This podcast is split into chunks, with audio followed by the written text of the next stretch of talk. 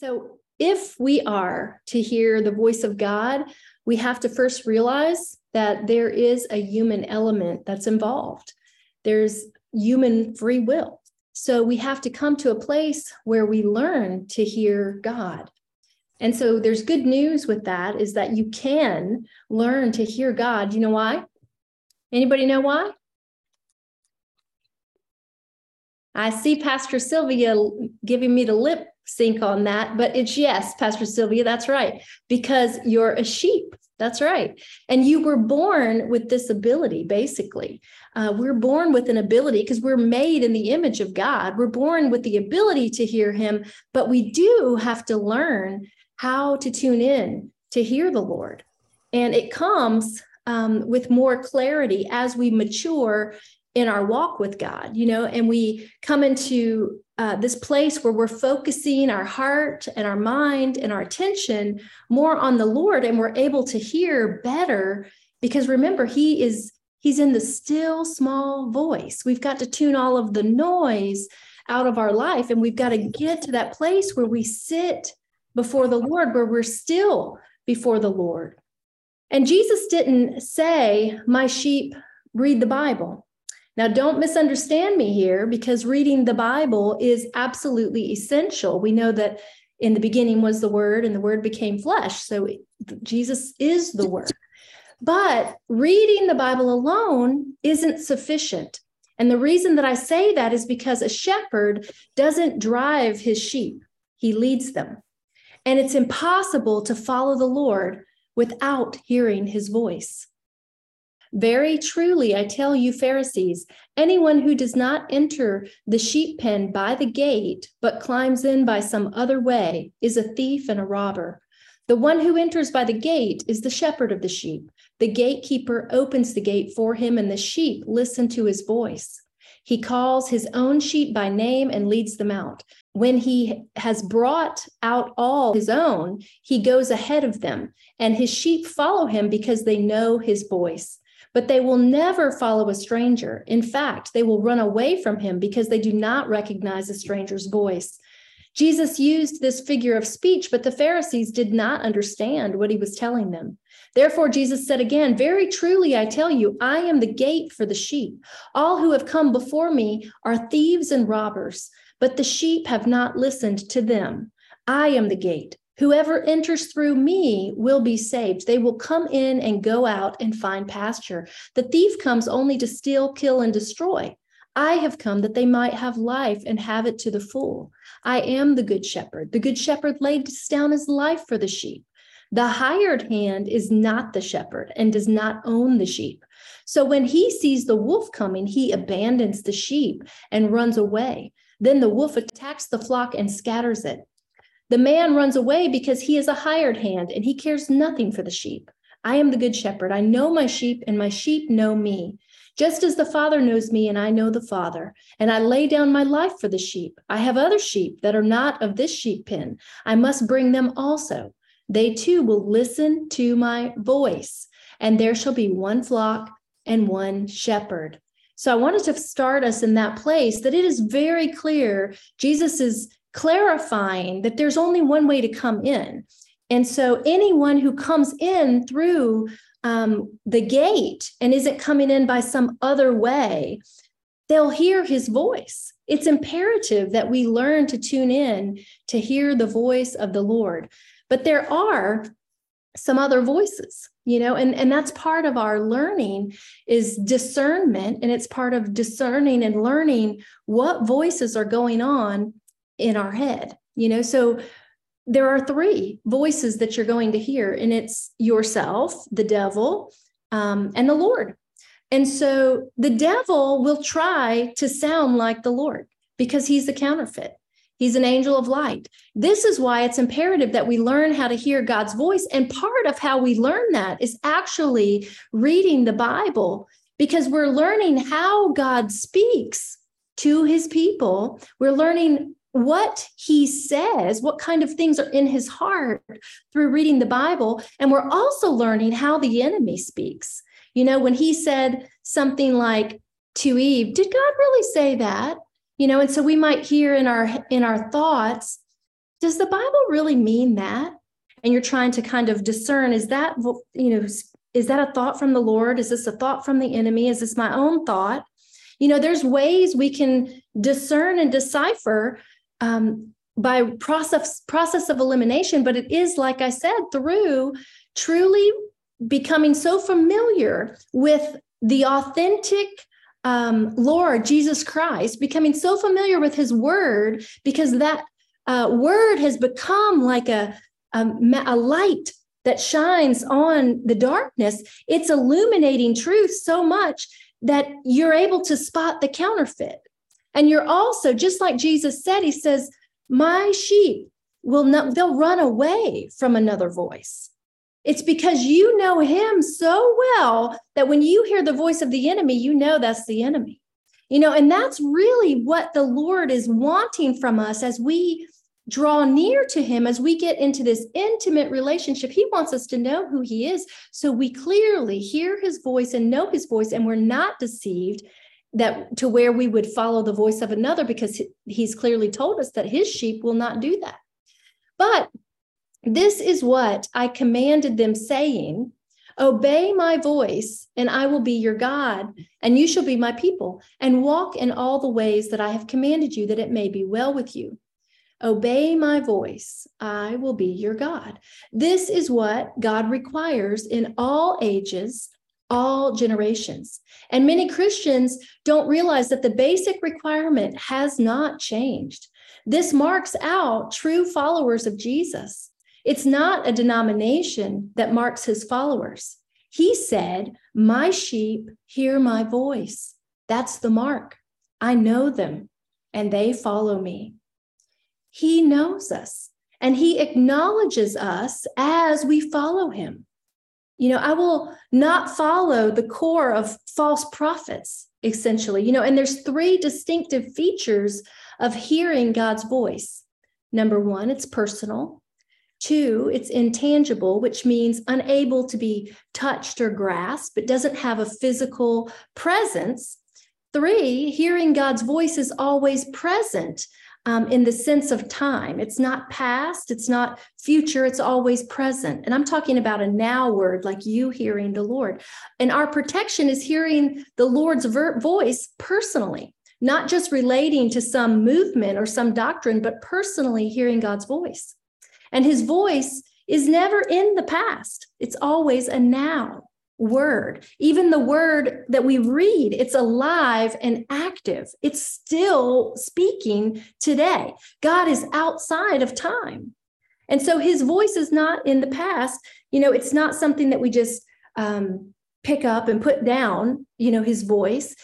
Even God's name, I am. God's name is present.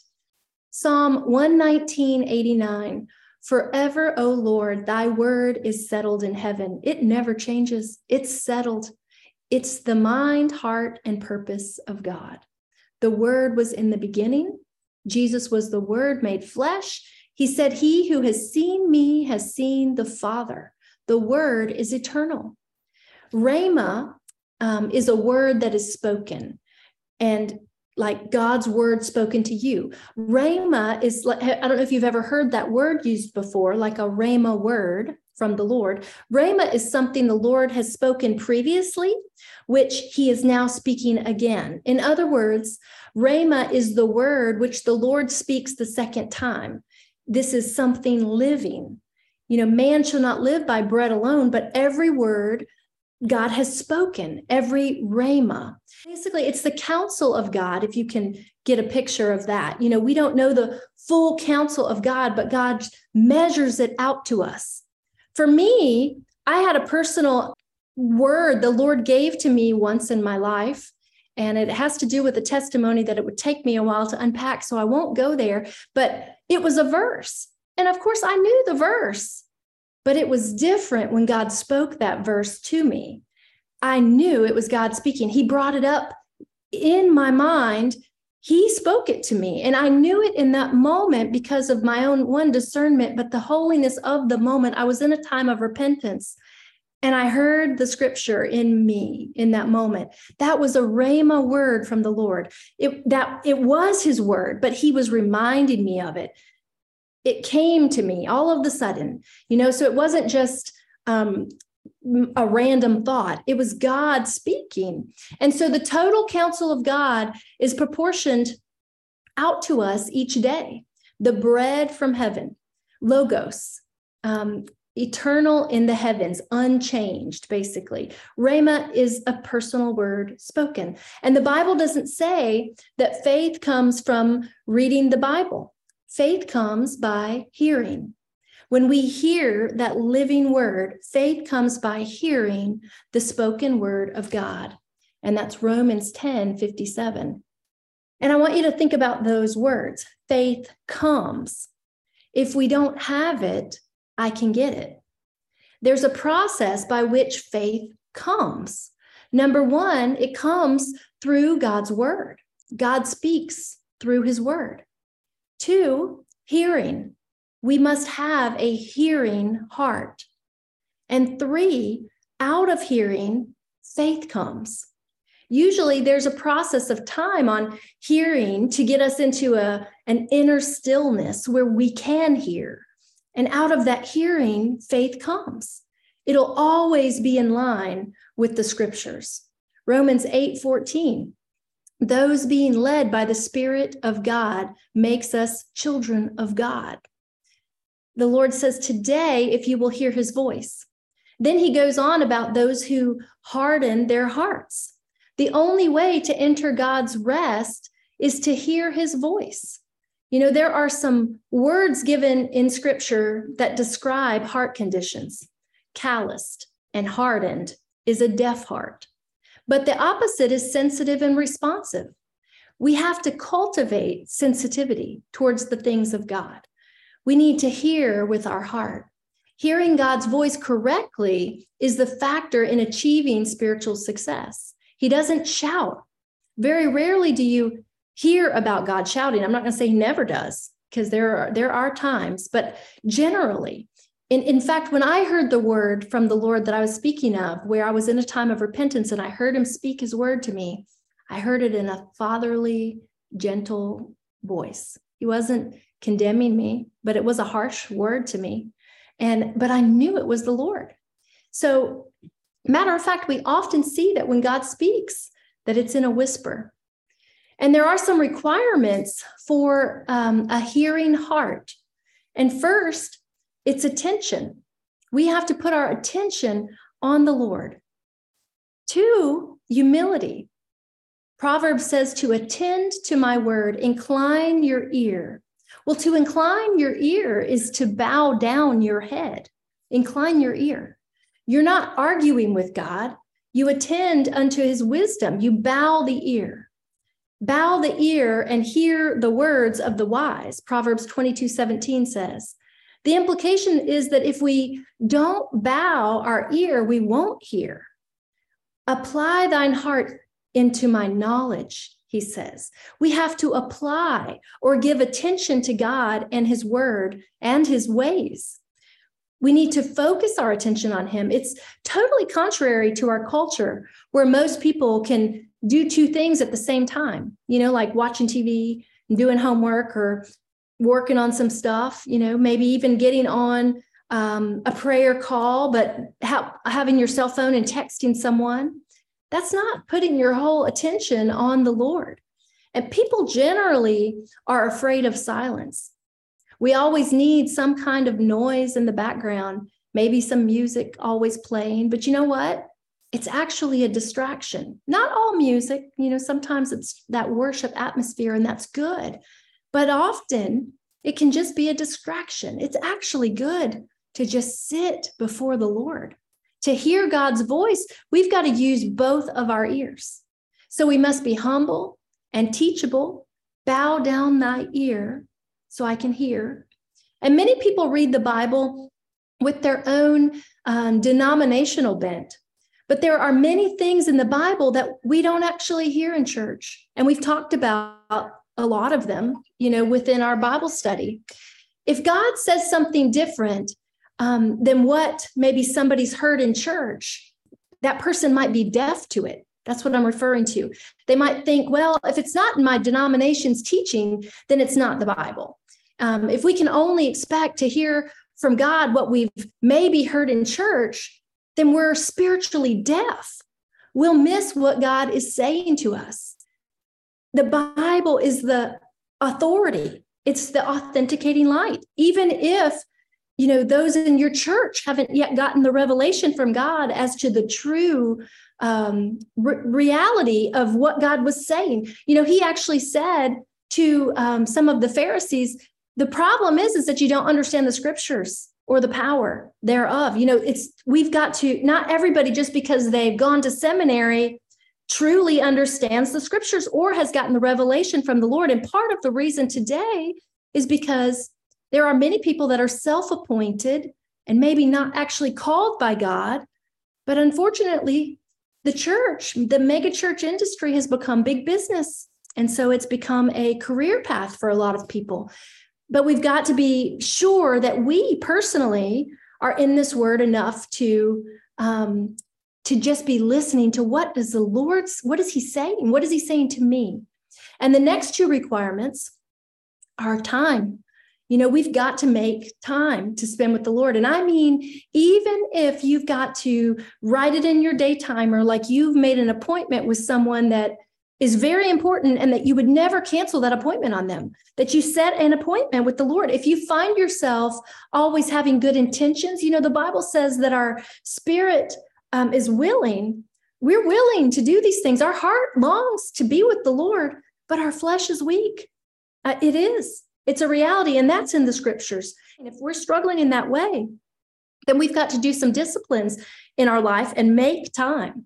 And we can make time if it's a priority, if it means something to you. And then fourth, quietness. Two things almost nobody has today: time to be quiet. Be still and know that I am God. Cease striving. Be still and know.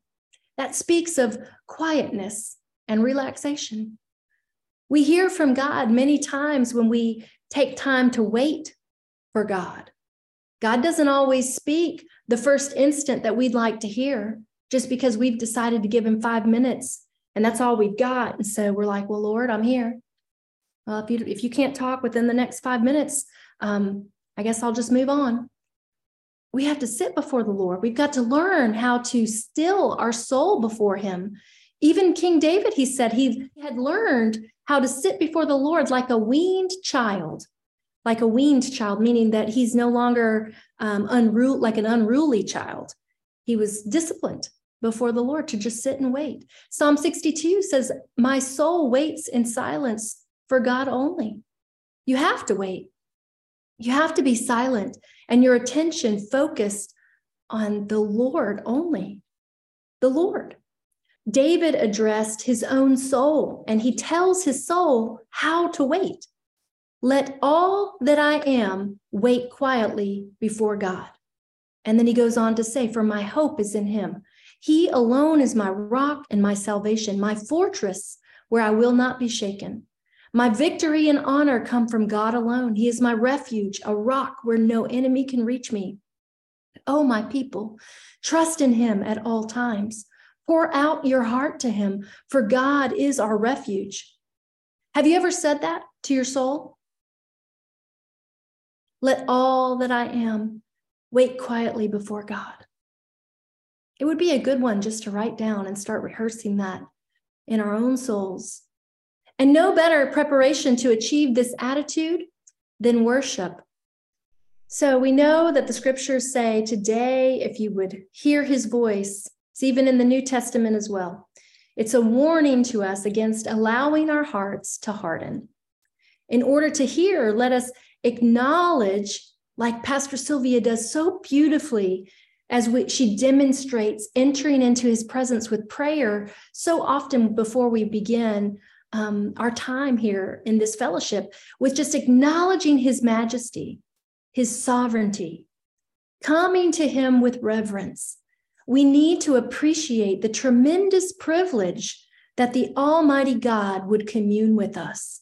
That needs to resonate in our hearts, that this is no casual thing, that we can approach the throne of God. And that is what we're doing when we're drawing his presence. That's what worship does. It draws us into the very presence of God. The manifest presence will come and meet us in our rooms, individually, intimately, and speak to us. There is little respect today in the world, but God still demands respect. Respect that's expressed in worship, kneeling before him. When you want to hear from God, you have to approach him with reverence and worship. God's voice will always produce God's peace. Colossians 3:15-16, let the peace of Christ rule in your hearts. It says also, let the word richly dwell in you. The word rule means to act as an arbitrator or an umpire. We have an inward arbitrator, the peace of God. When the peace of God says yes, it's good. When there is no peace, we need to say to ourselves, well, God, is this from you? If this is from you, God, then let there be peace in my heart.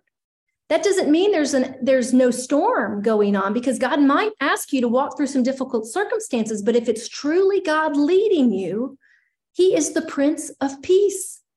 He says, I will give to you a peace that the world doesn't understand, a peace that passes all understanding. And he's always going to be with us. And so this is something, when you're not sure which direction to take, you follow peace. This is what I have taught myself to do according to the word. And if you don't have peace, then you wait.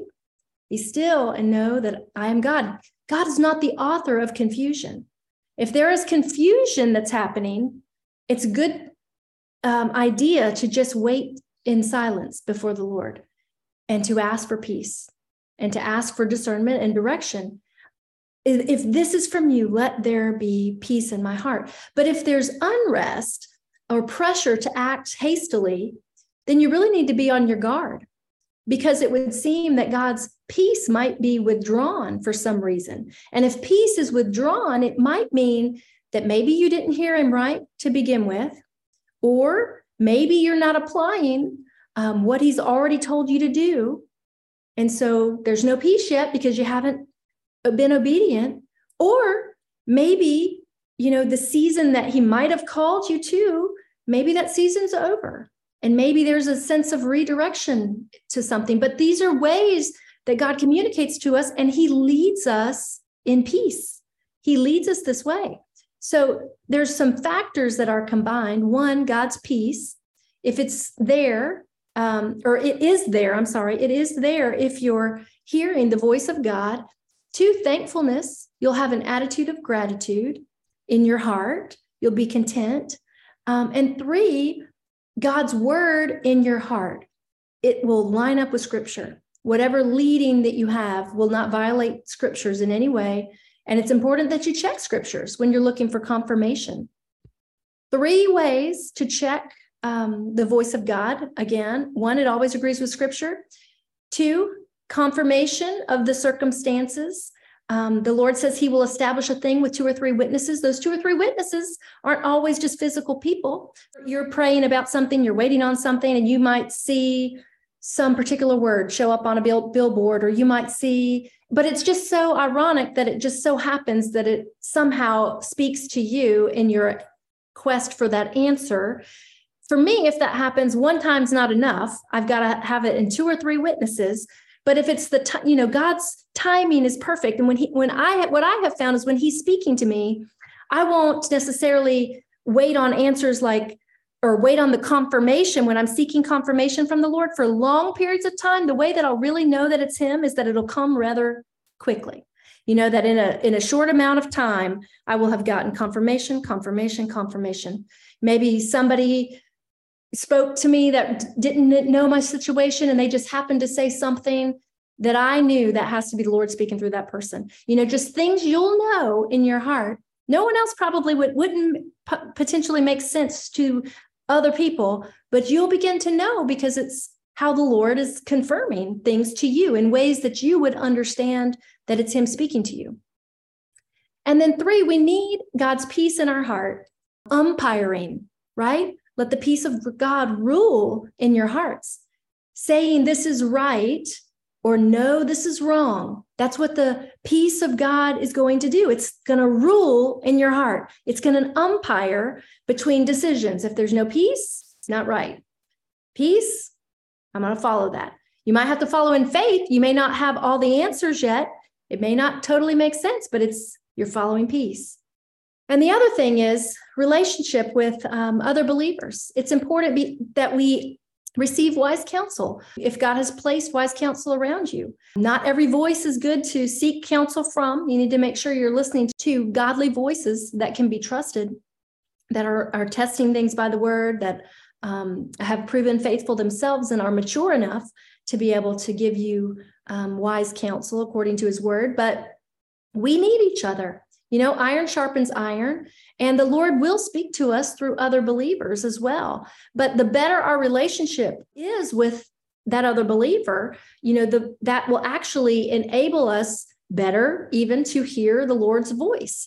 The better we can either hear God's voice through them or receive confirmation from them, because we can trust it more so is what I'm getting at, because we know their walk with Christ. We know their maturity in terms of like that relationship with the Lord, that we can have a better sense of discernment, whether that word is right or not. So right relationships with godly counsel. Getting alone with God, that's critical to our walk with the Lord, you know, and when we're doing that, you have to set that atmosphere, you know, for yourself, whether it's just being silent before him and being totally focused on him in your thoughts, in the stillness, in the quiet, just meditating on his word. Maybe put some worship music on at times so your mind can focus on God by praising him. You know, we enter into his courts with thanksgiving and praise, and then pray, talk to God about what's on your heart. You know, it's hard to hear when you're burdened with something. You have to give it to him. So prayer is an exchange of the burden. If you pray and you still feel the burden, then maybe you didn't pray. Maybe you just griped about it. That's something to think about. You know, read somewhere in scripture and then write down, what do you think God is saying to you through that scripture? Like wait for him, ask him, read some scriptures and then ask the Lord, what are you saying to me? And then write down those thoughts, journal. You know, God, if God leads you to a scripture, then God will speak to you through it. It's innate. You need to think of it like little children learning to speak, but they also have to mature in what they say as they grow up. This is our walk with the Lord, you know, in learning how to hear from him and how to better, you know, develop and foster the atmosphere in our homes and in our private time with the Lord that we're going to hear from him. It is a practice, you know, we can't expect to hear from God because, like I said, we just sit down and give him a few minutes, or we got up in the morning and read our, you know, 2-minute devotional and went about our day, and that's all we have for the Lord. I mean, you're probably still going to heaven. I'm not saying that at all. I'm just talking about in developing this relationship where there's a deeper intimacy and walk with the Lord. And that's what we all long for. But it doesn't come, just like it wouldn't come in your marriage if you didn't spend time.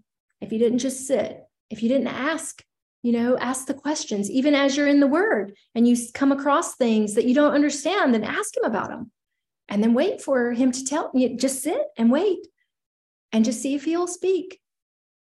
He speaks. My sheep know my voice, and the voice of another they will not follow. So at this time, I'm going to stop my slides and just pass it over to Pastor Sylvia, and then sort of just give an opportunity as well for feedback and questions or thoughts, you know, that you all might have about any of these, any tips that you might have for one another, for all of us. But Pastor Sylvia, I'll let you lead that. Amen. Praise the Lord. And definitely a subject on area that we need to spend time and there should be emphasis on. And the reason being is you painted a beautiful picture in reference to hearing from God and knowing that God still speaks. One is that there are denominations that don't believe that God speaks to his people. Amen. They actually believe that, the word is all there is, but God is still speaking. Some very important things to know is that first and foremost, when he speaks to you and I, he will never tell us or say anything that will contradict his word. Amen. So it will actually bring emphasis because he'll relate it to the scripture. When we see, because God does everything according to patterns and principles. If you can see it in the word, then you know that it is another way of indicating this is from God. And why is that important? Because literally there are three voices that we are constantly hearing. What's the first one? Your own. Amen. Your own thoughts, which are guided by your will, your emotions, and your intellect. Amen.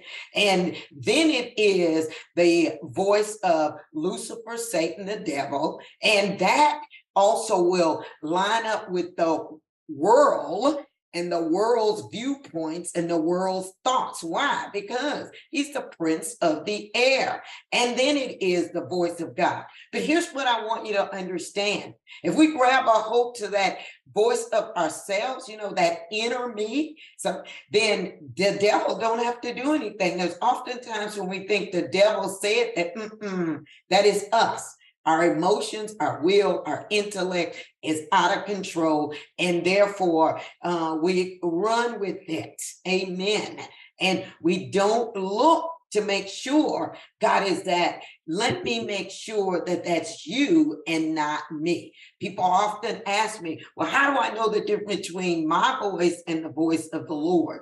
Well, again, the Lord's voice lines up with his scripture. And, it's not going to be because my emotions are overwhelmed and I'm angry and I'm upset and all this stuff and I'm out of control. No, that's normally an indication Sylvia is at work, and my voice will line up in agreement with the flesh because the flesh doesn't want to obey God, and that it will also line up with the voice of the world, who is Lucifer, Satan, the devil, because he doesn't want to obey God either. Amen. But God's voice, which is the true voice that gives us that what we should do, again, will always line up with the plan and the purposes of God. Now, here's the caution. The caution that I have is this. If we listen to those other voices, then the Holy Spirit will withdraw. He will not say anything because God will never make us listen and do what he wants us to do. Amen. That's why we must pray for discernment and pray and put into practice hearing the voice of God, and responding to the voice of God. Amen. The voice of God never falls or turns out to be false. Amen. That's how we can even understand when people say, well, God told me this. If God told him, it's going to come to pass. If God didn't tell him, it's not.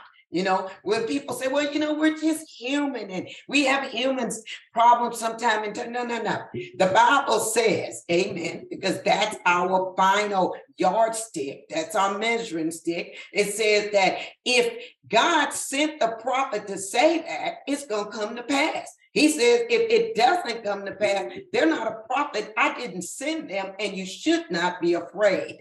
Why is that so important? Because we must understand that, again, false prophets have those same voices that are operating. They're operating either in themselves, based on their emotion, their will, their intellect, getting carried away by the things in the world. That's why many people in this day and age will say that God has said that he has no problem with homosexuality and all of those things. It doesn't line up with the word of God.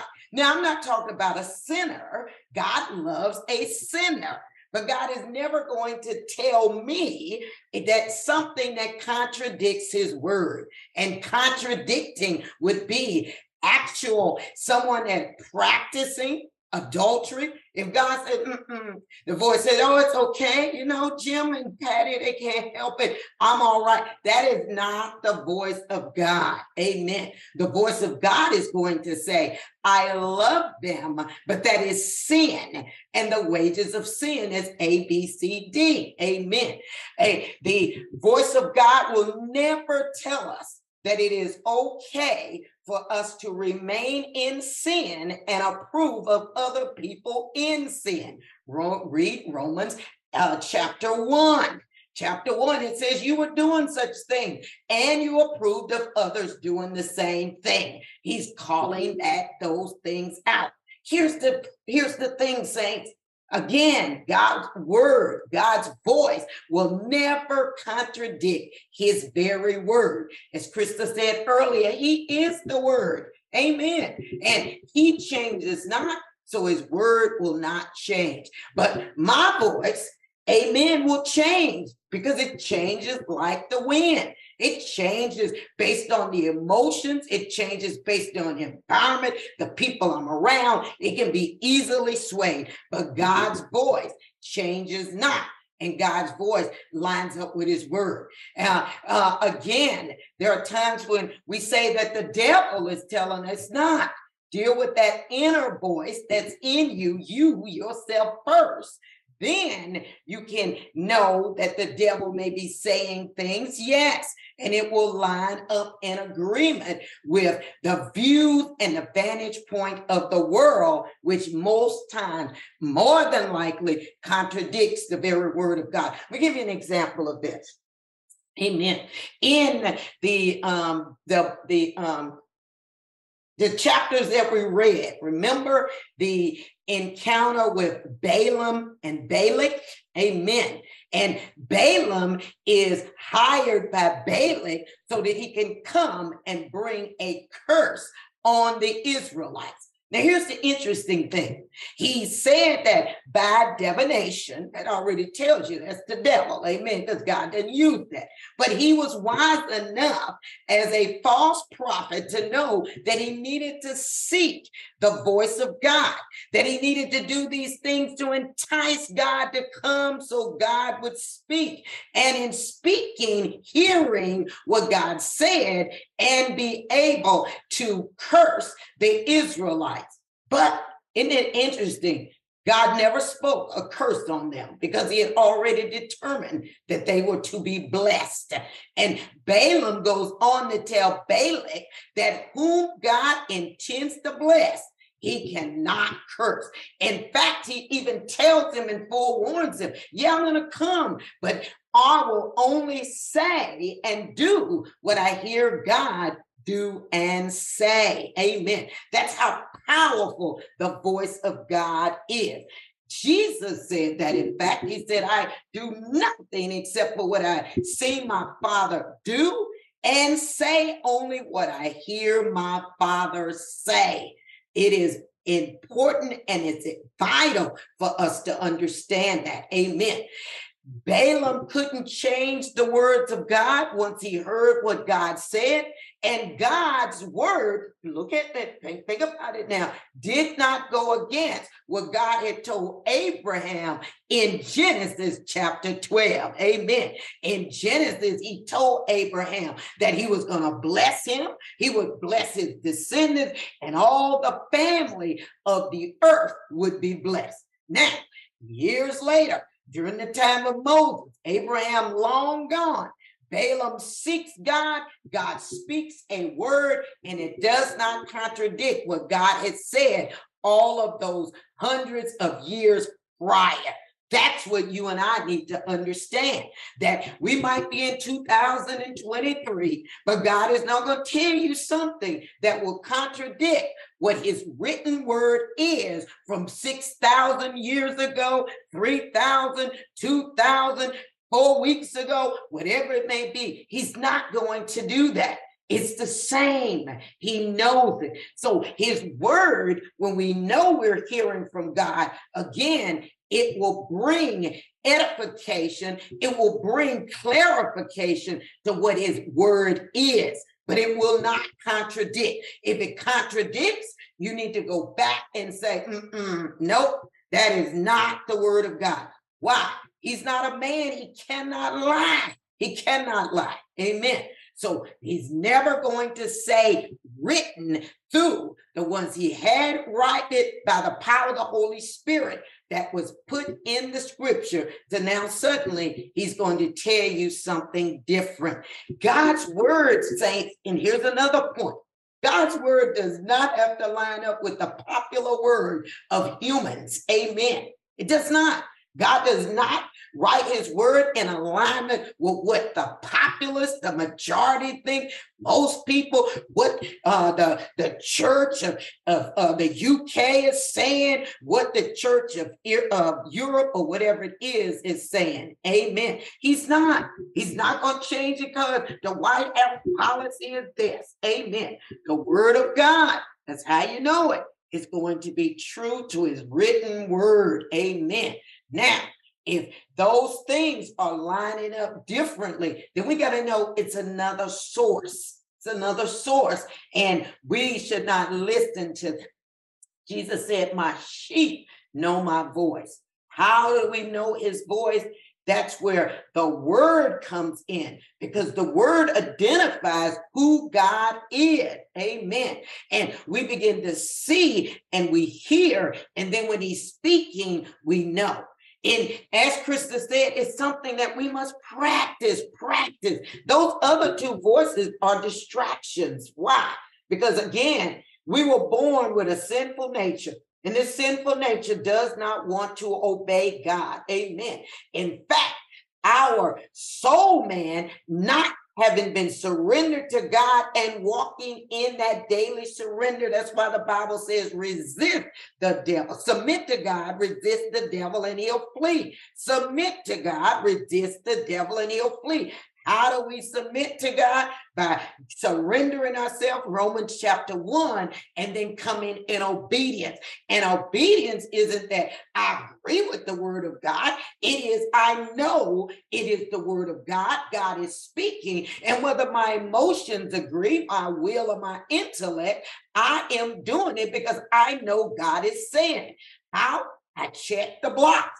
I looked. And I check scripture to make sure this is lining up. Amen. You know, God even tells them in the scripture, or maybe it's in next week's, you know, because I'm already there preparing. But he gives this example. He says, if you have a prophet that comes and the prophet's prophecy has come to pass, and then they suddenly say, come, you know, God told me to tell you, let's go worship some idols. He said, you got to know that is not me. And that prophet is no prophet of mine. He says, if your relative come and give you a revelation, God said for us to go and chase after idols. God said this is acceptable, and it contradicts what God has said. He said we ought to know that is not of him. In other words, the voice they're hearing is not the voice of God. And so therefore, you should not listen to their voice. Amen. Only listen to those that have the voice of God and be able to discern it, you know, because sometimes our emotions, we get all caught up in stuff, and we'll be saying, oh, God ain't told you that. Calm down, settle down, hear what God is saying, and then respond to that. Amen. Amen. And I think it's so important, especially if you don't obey that voice, you need to really be glad that it wasn't God talking to you, maybe, you know, so that you can repent and you can get it right. God desires to talk to his people, but again, he's not going to tell us anything that doesn't line up with his word. Amen. Even when he said, I'm doing a new thing. Amen. His word tells us that the new thing, because Solomon says in Ecclesiastes, there's nothing new under the sun. It just means I've never seen it before. But again, in scripture, it's going to line up. Amen. It's going to line up with the scripture, with the word of God. So identify, is this voice mine? Because, you know, my emotions, I'm all out of control. My mouth is running. I'm saying stuff. Mic one, Next voice is, again, the Lucifer. Are you sure that's what God asked you to do? You don't really want to do that anyway. That's not God. God wouldn't ask you to do anything that hard, that difficult. It doesn't take all that to be a Christian. You might. Because God says, "Well, take that and some more." Amen. Jesus said, "Count the cost." Amen. So again, when we hear and we're searching the Word of God, then when we are hearing, and even in your visions and your dreams, because He also speaks that way too. Amen. He'll speak to us in visions and dreams, but they also will line up with the Word of God. And before we run, take time, sit, listen, be with God, have God to reveal. What I've learned in my lifetime is that God will also tell us who, what, when, where, and why. Amen. Who, what, when, where, and why. Amen. But again, it's a process. It's spending time with God. It's listening. It's getting rid of the distractions. Sometimes for me, I have to turn off the music. Praise and worship is absolutely good. It's wonderful, but it can be a distraction. And when I really want to hear from God, I need to go into the silence. I'm going to give you an opportunity to see if anyone has any comments, questions, or thoughts before we go a little further, time permits, and seeing if we can't do a practical demonstration of what we were just talking about. Anyone, any thoughts? I'm trying to really be able to hear and discern the voice of God. I know there's some things that God has told me that I've done, but then I feel myself kind of like I'm asking those questions. Like you said, is it me or is it God? But I knew distinctly when God asked me, when God spoke to me, but that question still comes up. Is this you? And He, when I said I wanted peace, and He gave me peace.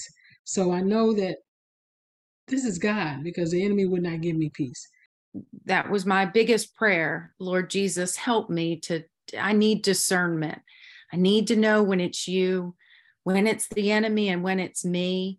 And so since 2018, I've been just running after Him and abiding in Him. And just like both of you said, I love this lesson because it's just so clear and practical, but it is the spending the time with Him. And that's the biggest thing that I've changed is sitting, even though at times I want to get up and do the next thing because I have lots of things swirling around me that I must do for others.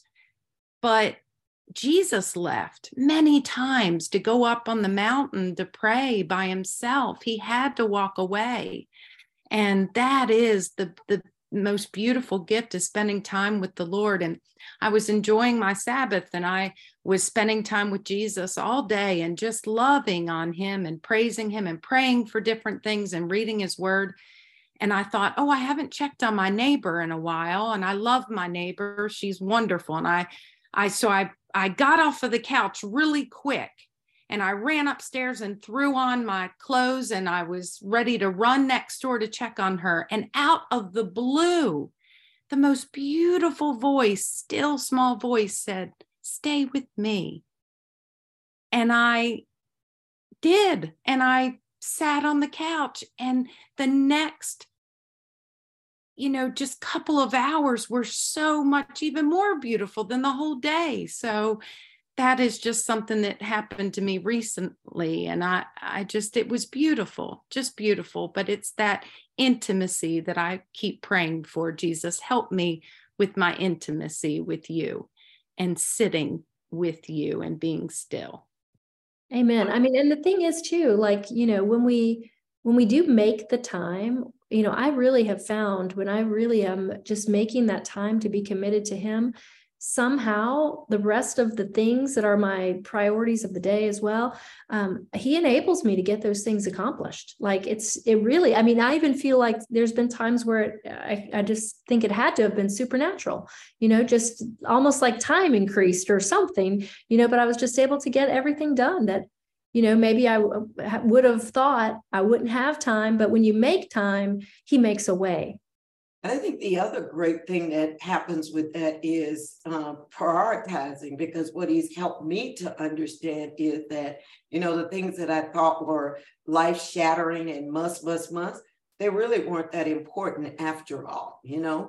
And the most important thing is spending time with him, you know, just being in his presence, even if you're not talking, you know, because there are times when he doesn't want to talk. He just wants to be with you in your presence and you in his, you know, and just to be able to sit there and to say, you know, Lord, I'm here for you regardless. And not because, you know, he's downpouring or sharing something, you know, not because I'm looking for my next message, the next insight, God tell me this so I can go and share it. No, I just want to be with you.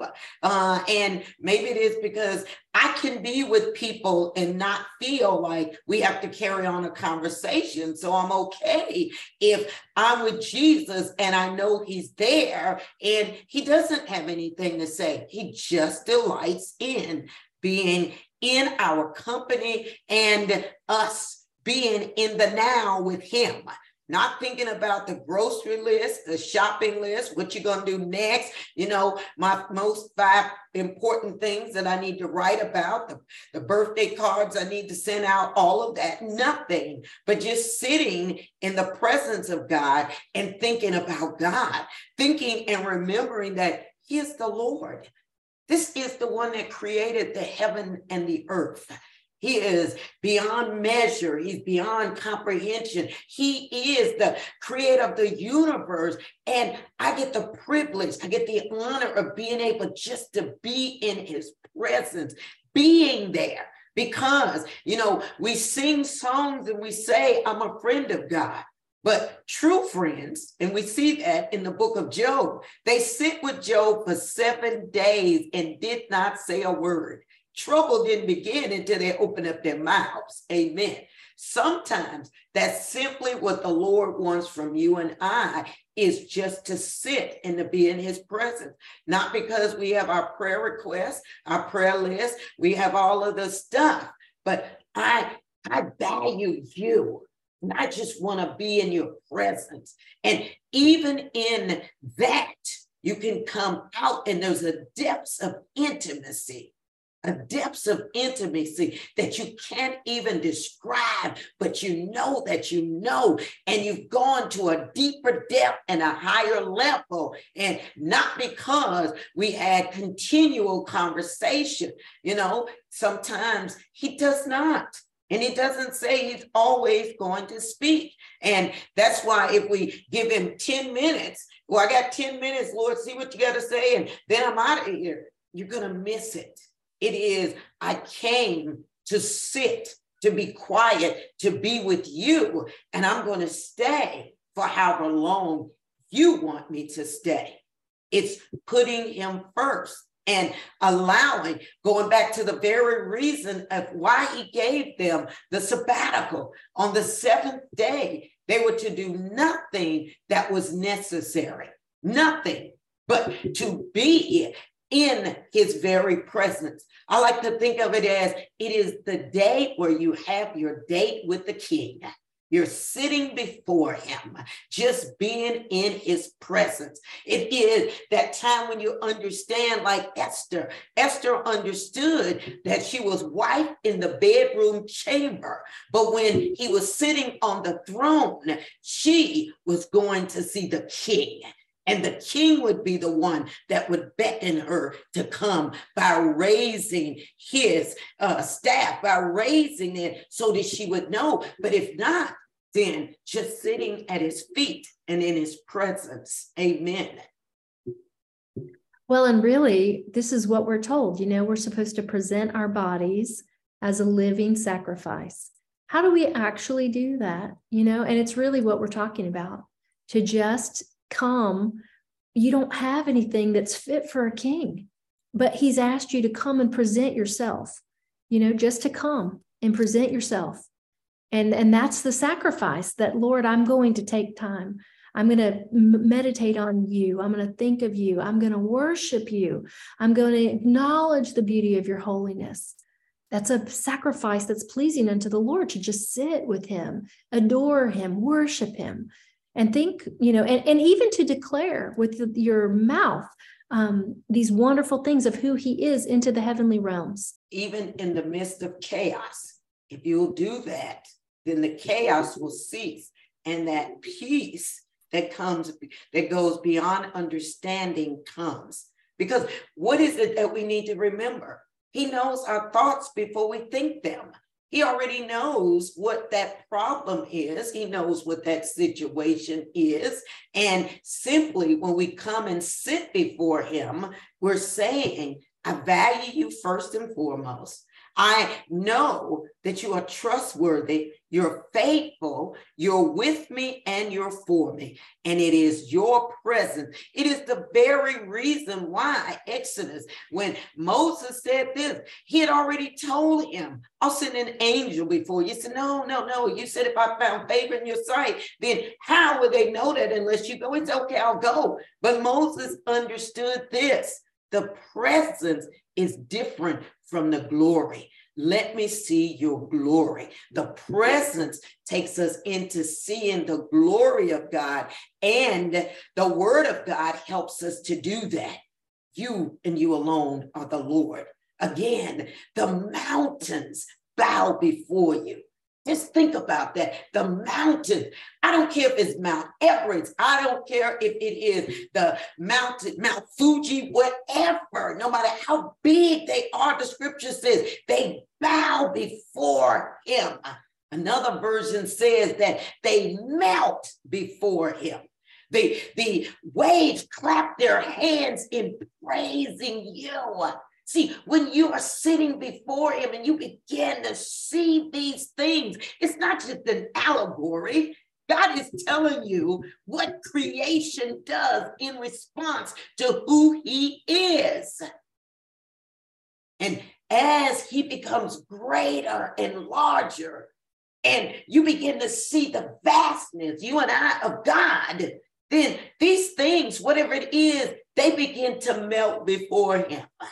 Because we begin to realize how insignificant they are and how significant he is. He is greater. He's mightier. It is being in that place where Elijah was when he said, he heard the whirlwind, the earthquake, the storm, and all of that, but he wasn't in that. The fire, he saw it. He wasn't in that. But in that quiet whisper, he heard. It is when we quieten ourselves, and when we quieten ourselves, it even requires that this voice of mine that likes to speak to me and give me all that wisdom, well, just do this, just do that, it begins to silence. And the enemy, he wants to distract you, but when we silence our soul, when we silence our spirit, when we silence ourselves in the presence of God, that is surrendering, that causes the enemy to be silent. He hates silence. I'm telling you, the enemy hates silence. That's why it's so much noise and so much chaos around people who are caught up in that frenzy, because that's the enemy. He cannot deal with quiet, but God loves it, and he'll sit quietly with you. And then you begin to get that discerning, because you've counseled out the voice of self. The enemy has fled because you are submitting to God. And now you're resisting him because he's telling you, jump up like popcorn, and you're saying, mm-mm. No, God, you want me to be quiet before you. You just want me to sit with you. I'm done. I'm shutting off my mouth. I'm shutting down my thoughts. I'm not going to be ruled by my emotion, just by you and you alone. And when you get to that place and he speaks, you know it's him, because every other thing has been silenced and God speaks. Amen. I just want to mention that there is a counterfeit silence as well. And it's in New Age religion and mysticism and all of that, where there's meditation. And they basically teach to empty yourself, basically, to just, they do speak of silence and sitting in silence. But when you don't have the Holy Spirit on the inside of you and you're just empty, not focusing on God, and you're engaging in anything other than godly activity in that way of worship, you've opened yourself up to the demonic realm. And so there is a counterfeit to what God is actually looking for, because the enemy always counterfeits, right? But he is the liar and the deceiver. And so that is false. But what we do in our silence that's different is our thoughts and our heart and our meditations of our heart and mind are on the Lord.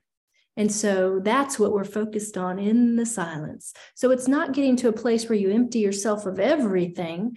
You've emptied yourself of everything but him. There's nothing, there's no room for anything but him. It's just quietness alone with the Lord. And Christo, your point is a very good one, because that's exactly the difference between silencing yourself before the Lord and yoga. Christians and yoga should not be in the same sentence. I'm just saying, because again, that's what yoga teaches, is to silence yourself from the thoughts of the Lord so that they and whatever those other gods can come in. That's not what I'm talking about. The silence I'm talking about is our mind is always moving, and there are so many thoughts and distractions. How do you counteract that? With thoughts about the Lord, silencing those in response to, because they come. And how do you do that? He is the Lord. He is Jesus. Those are the thoughts, and they are the ones that distract and take away from the voice of the enemy. I'm not training or teaching you in yoga. I will tell Christians, run from yoga, because they got 100 million different gods all waiting to come and take you over. But the God of the Bible, it's different. And that's where the word comes in, because we use the very word of God and we exalt. You know, when I pray, I exalt, I remind God of who he is. That's why reading the Bible is so important. You don't have to make up worship. Worship is not a song. Worship is not a melody. It is part of that, but it's not the only thing, because even with that, you have to be careful. Lucifer was a worship instrument. So that's why in New Age, that's why they've got Illuminati and all of that. They have a beat, they have a sound. So that's why you have to be careful. So everything, there's a counterfeit. So we have to learn the appropriate thing. And even if it's a song and it may sound godly, you got to make sure that it is sound and it lines up with the word of God itself. Otherwise, you're introducing another spirit into that situation. Amen. Another voice. Why don't we just wait before the Lord? Why don't we enter into some worship and just let's sit quiet before the Lord? I just want to encourage all of you. It really will take some effort from wherever you are. I don't know if you've got distractions around, if there's not quietness and stillness already where you are. If there's not, then maybe just take your laptop and move to another space where there is, so we can just, let's just sit before him. We do only have a few moments, but let's bring this into application. And then as we depart this evening, if you want to just continue in that place of worship before the Lord on your own and in your own quietness, that would be wonderful. But it is important, and this is the reason we want to do a little application. It might feel uncomfortable if you've never sat before the Lord, if you've never just sat in silence before. And that's okay, because like we mentioned earlier, David had to wean his soul. He had to wean his spirit and get basically trained up in the things of God, learning to discipline himself to sit before the Lord and to get comfortable in the silence, just waiting on the Lord. The Lord may speak to you personally in the silence. You might see something, you might see a vision, you might hear a verse in that quiet time. If you do, we want to encourage you to share it if you're comfortable to share. And you might hear nothing. And that's okay, because we're not doing these sort of things to expect anything from God. He doesn't owe us anything, and just because we get quiet before him, he doesn't have to speak, but he might. And so we'll just put ourselves in a posture to worship him and to wait on him. And Pastor Sylvia, would you lead us in prayer? Amen. Amen. I'm going to start out by just exalting the name of the Lord. Amen. And as we do, again, focusing on who he is. You are the Lord. You are the Lord our God. You are strong and mighty, holy and righteous. You are the creator of the heaven and the earth. Everything that was made by you, and it exists through you today. Forever and ever, you are the Lord. Forever and ever, you are worthy of our praise. Forever and ever, you shall be worshiped. For you and you alone are worthy of that worship. When we look at the sky in the morning, we know that it was created by you. The blueness, the beauty of it, you did it. And it will never be that way again. In fact, it is a masterpiece, hand created by you and you alone. Oh, worthy are you. You are our God. And we bless you and we thank you, Lord God. When we think of the galaxy and we know that the earth is the smallest of the galaxy, the Milky Way, and it is a speck in the galaxy. And the earth is a speck in the speck. And man, we are like dust on the scale. But you are the Lord. Beautiful are you, and beautiful are the works of your hand. You are the one that caused the land to come out of the water. And you establish its boundaries. And not one drop of water will cross that boundary without your permission. You are the Lord. You are God. And how we bless you. We come not seeking anything other than you. We come to commune. We come to acknowledge. We come to exalt you. For you are the Lord, the name above every name. You are the King of glory, the Alpha, the Omega, the beginning, the end. You are the first, you are the last, and you are God. So we thank you, Lord God. But we know just as it was in the beginning, Holy Spirit, when you hovered over the water, that means you were everywhere. And so you are even now. But not everyone who may want to encounter you can. We have been chosen by you, Father, given to the Son, and we can encounter the Holy Spirit. And you can take us because deep cries unto deep. Oh, blessed be your name. Hallelujah. Thank you, Lord God. Thank you for your goodness. Thank you for your mercy. Thank you for this day, for this is the day that you have made, and we will rejoice and be glad in it. We thank you, Lord God, that we can all be in separate locations, but yet you be with us right now. Oh, Father, will you, Holy Spirit, increase. But we need more and more of you. We need more that we may encounter you. Your word says, our cup running over. May our cups run over, for we are the temple, the living stones, and we are the one in whom you dwell. We are the temple of the living God. Oh, blessed be your name. Hallelujah. Thank you, Lord God. For in your presence is the fullness of joy. You have told us that if we ask, we will receive. If we knock, the door will be opened unto us. And if we seek, we will find.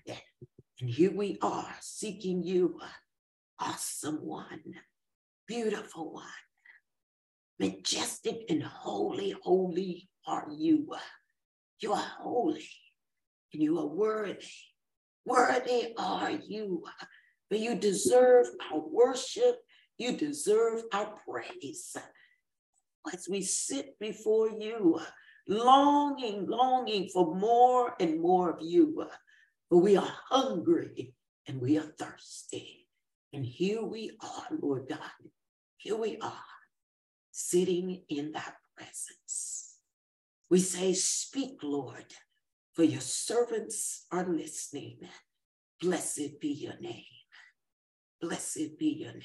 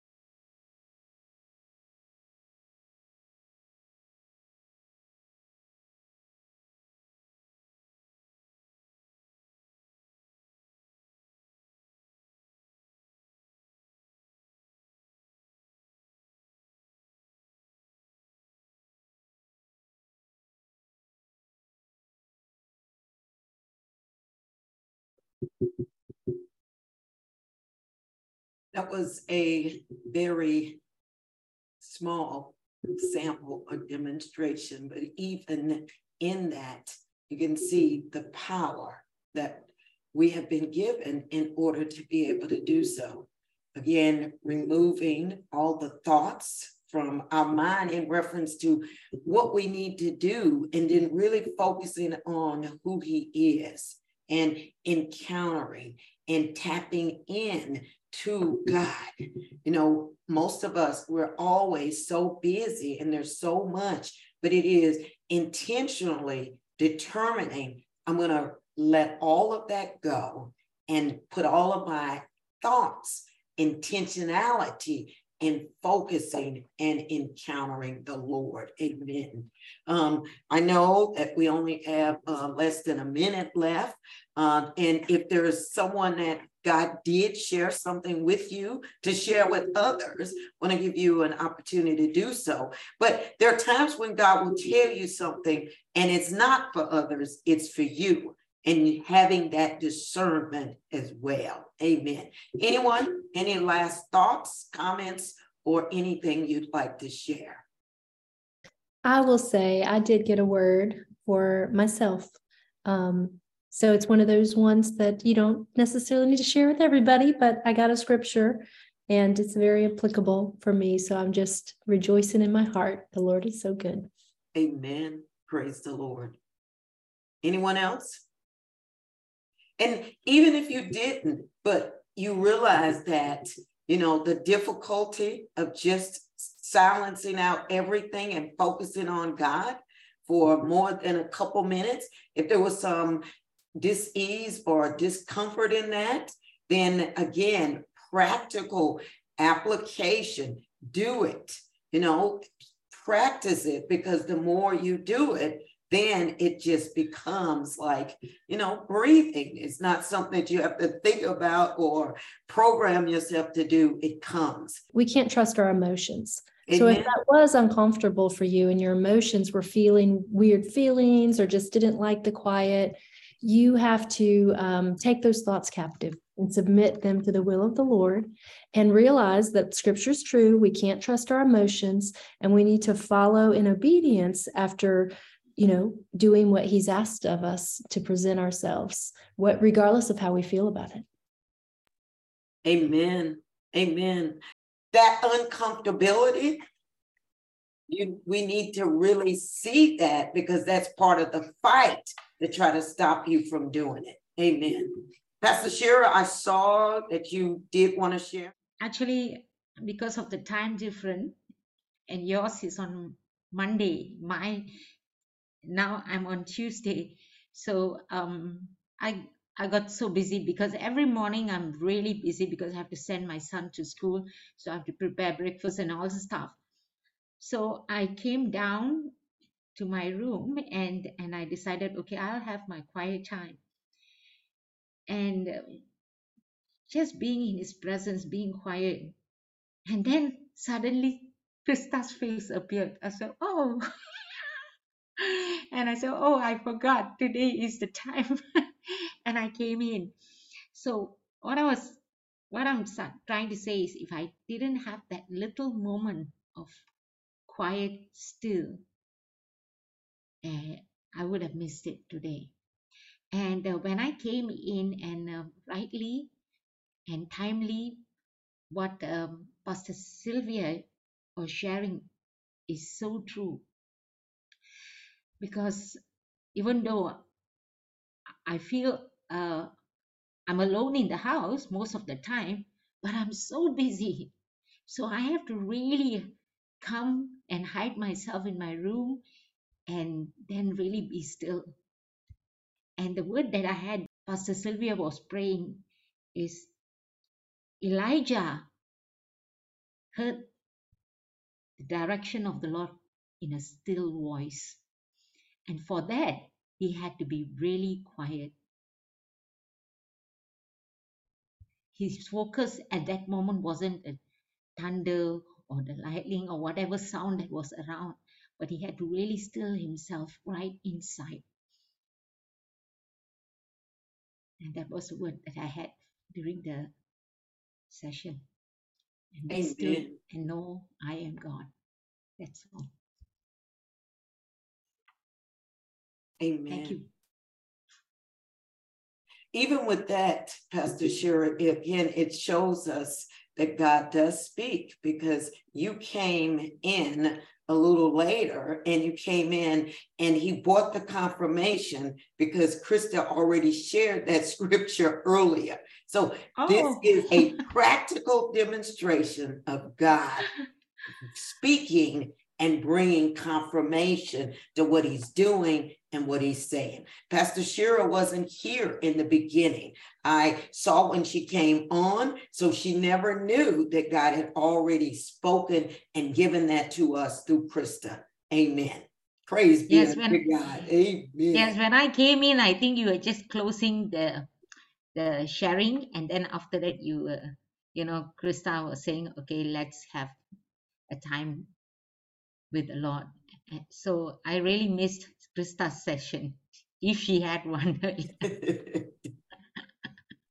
And also, Pastor Sylvia, you talked about the storm too. So you and Krista both spoke that word. So it's just beautiful to watch the body of Christ and the Lord work. You spoke the same thing. So beautiful. And when I was laying on the floor, I heard, "Be still and know that I'm God." So just praise the Lord. So beautiful.